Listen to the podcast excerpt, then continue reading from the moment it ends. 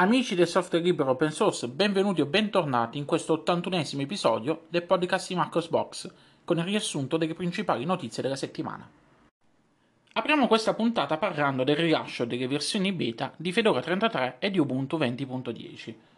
Entrambe le distro sono entrate nella fase beta prima del rilascio stabile previsto per entrambe per la fine del mese di ottobre. Entrambe porteranno interessanti novità ed entrambe nell'edizione principale vedranno l'arrivo di Gnome 3.38.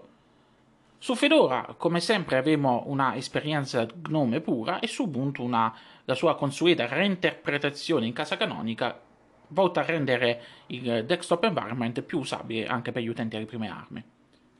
Ma iniziamo a parlare delle novità di Fedora 33. La più grande novità di questa distro vede l'arrivo di eh, BTRFS per impostazione predefinita, di questa novità ve ne avevo parlato già qualche puntata fa e sul blog sono presenti alcuni link per meglio approfondire i vantaggi di questo file system.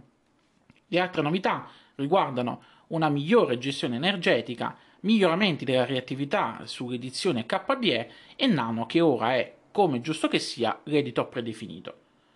Lato Ubuntu troviamo invece l'arrivo del kernel 5.8 che tra i suoi miglioramenti porta con sé un miglior supporto alle CPU AMD Renoir il Ryzen 4000 in pratica, nuovo, un nuovo driver XFAT ed una migliore gestione energetica. Migliorava inoltre l'install Ubiquiti con l'integrazione di Active Directory. Restando in caso Ubuntu, Dell questa settimana ha annunciato un refresh, un aggiornamento della sua linea XPS 13 Developer Edition, che viene aggiornata ai nuovi processori Intel Tiger Lake da 10 nanometri di undicesima generazione il eh, XPS 13 Developer Edition, per chi non lo sapesse, è quell'ultrabook venduto da Dell che viene eh, rilasciato con Ubuntu preinstallato, nella fattispecie l'ultima edizione con Ubuntu 20.04. Se volete farmi un regalo, sapete cosa comprarmi. Io lo dico sempre, casomai qualcuno mi vuole fare una sorpresa e sapete cosa comprarmi. Da Ubuntu passiamo alla sua derivata più famosa e apprezzata, ovvero Linux Mint. Puntuale come sempre anche per questo mese di ottobre è arrivato il consueto post di Clement Lefebvre sulle novità dal mondo di Linux Mint. Fra le novità che ci aspettano per Linux Mint 20.1 troviamo l'arrivo di Chromium. Sì, il team di Mint ha finalmente deciso, dopo la guerra eh, portata nei confronti di eh, Ubuntu per via dello snap di Chromium, di iniziare a compilarsi da solo Chromium in modo da poterlo proporre nei propri repository eh, direttamente quindi come pacchetto dev. La prima build è già disponibile e può essere testata, sul blog trovate i link per poterla scaricare. Mint si arricchisce inoltre di un nuovo programma chiamato Sticky Notes che consente di creare dei post-it da poter eh, lasciare sul nostro desktop, quindi tempestare il vostro desktop virtuale di post-it virtuali. Anche in questo caso si tratta di una prima build sperimentale il team è in cerca di eh, tester per eventuali feedback e segnalazioni di bug.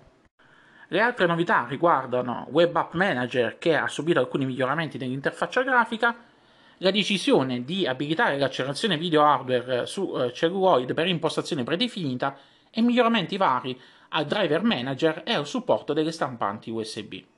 Ah, e quasi mi dimenticavo di dirvelo, è stato anche annunciato il nome in codice di Linux Mint 20.1 che si chiamerà UISA. Sì, è UISA, eh, avete capito bene. Eh, eh, evidentemente trovare un nome con la U era un'impresa impossibile, quindi hanno optato per questo nome che è molto curioso. Passiamo adesso alle notizie dal mondo di KDE.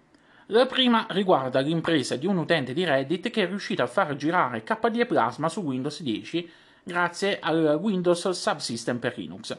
Sì, eh, avete capito bene, tutto KDE, quindi con tutti i cucuzzari, le applicazioni e quant'altro.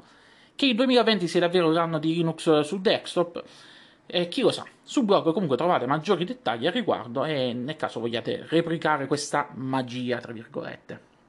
L'altra notizia dal mondo di KDE riguarda una anteprima di Breeze Evolution, che è la nuova versione del tema Breeze di KDE che potremo ammirare su KDE Plasma 5.21.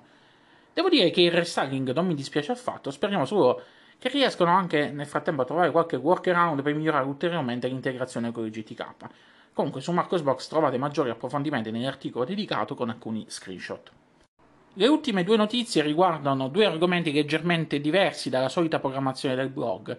La prima riguarda la nascita di Open Rousseau, che altro non è che una versione a codice libero di Rousseau, la piattaforma messa su dal Movimento 5 Stelle per coinvolgere il proprio elettorato. Maggiori dettagli sul perché e come verrà realizzato il tutto li potete trovare su Marcosbox.